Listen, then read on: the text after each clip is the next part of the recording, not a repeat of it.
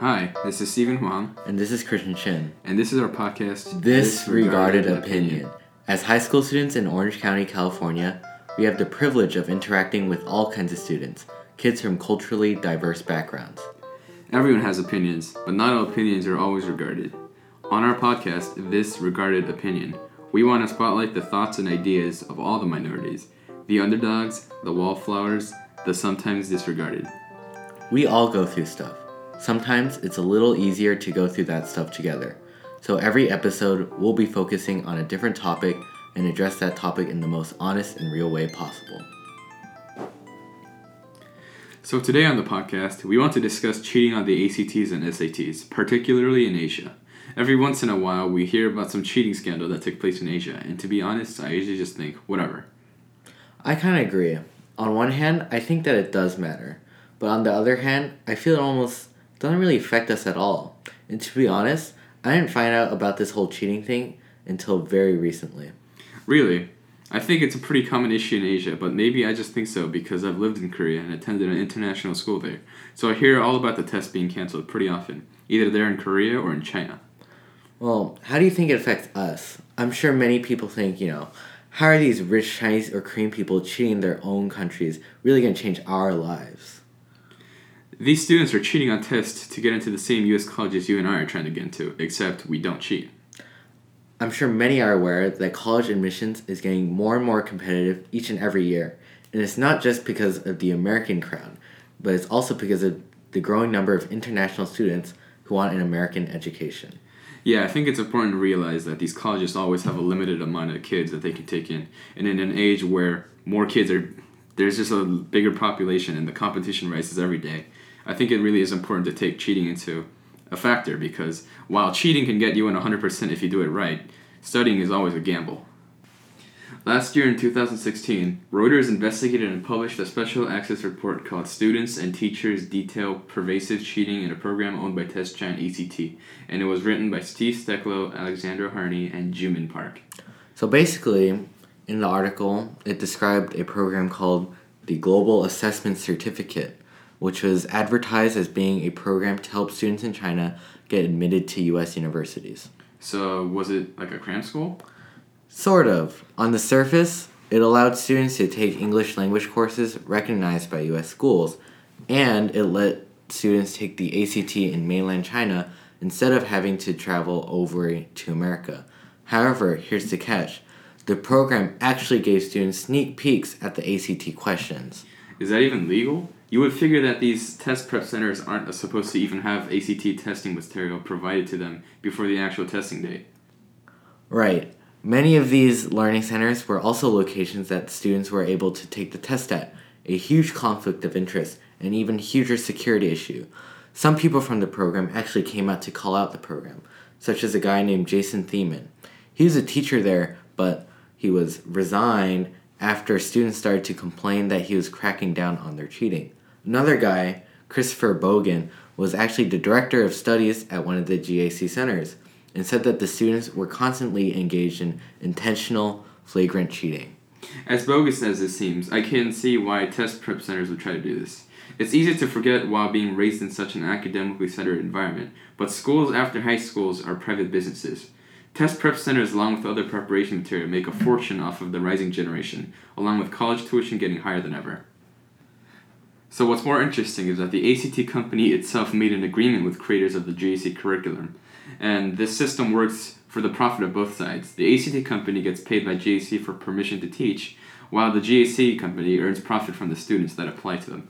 Yeah, keep in mind the cost of the GAC programs ran over $10,000 a year, and foreign students pay full tuition for their colleges.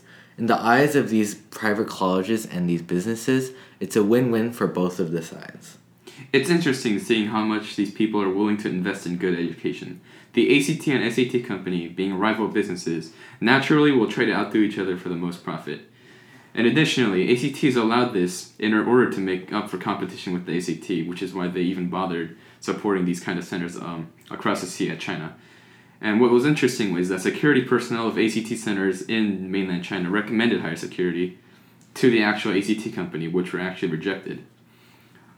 An example of the kind of system not working out in China is that in June 10, tests were leaked right before the ACT was taken, and hence all test takers in Asia, including China and South Korea, had their scores canceled.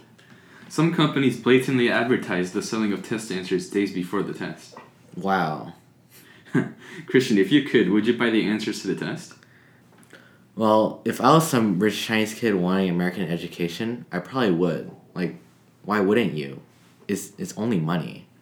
Well, coming from a personal standpoint of not having infinite money, I think I wouldn't pay more than two hundred dollars. Though, if I had that kind of money, it really is a good situation because you're you're paying for success, and that's something you can't really do often in life.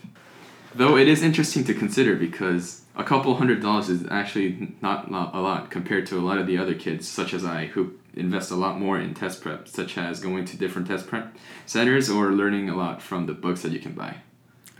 So, Huafu Education offered to provide test items to a Reuters reporter three days prior to exam for only $762. Imagine that. You could, like, get a 36 on the ACT for $762. I think they even added on by saying what we're offering ex- is exactly what you'll see on the test day, which is interesting because it's, it's almost as if these companies are openly unashamed of giving people the opportunity to cheat. And the fact that many of them take up on this offer just provides evidence that their method is working. But in this case, is it because they value the achievement of education more than the actual learning process? That's another question we can take into consideration as we move down the line with this conversation. Additionally, from the center, students say centers help them cheat, and an example from the article is that a GAC center administrator gave photocopies of an actual test to the student, and the student confirmed that 40% of the questions that were on that photocopy was on the test. And this was crucial because on a test that actually puts to the test students' abilities to solve questions very quickly due to their time limit, this can be a, a huge factor in getting a high score or a low score in the ACT. The student actually got a 33 out of 36 on the ACT. That's absolutely crazy. I know a whole bunch of people that would kill for a 33 out of 36. They try their damn hardest to get like above a 30 and they can like barely break that. And he just like, you know, went to this GAC center and got like 33 out of 36.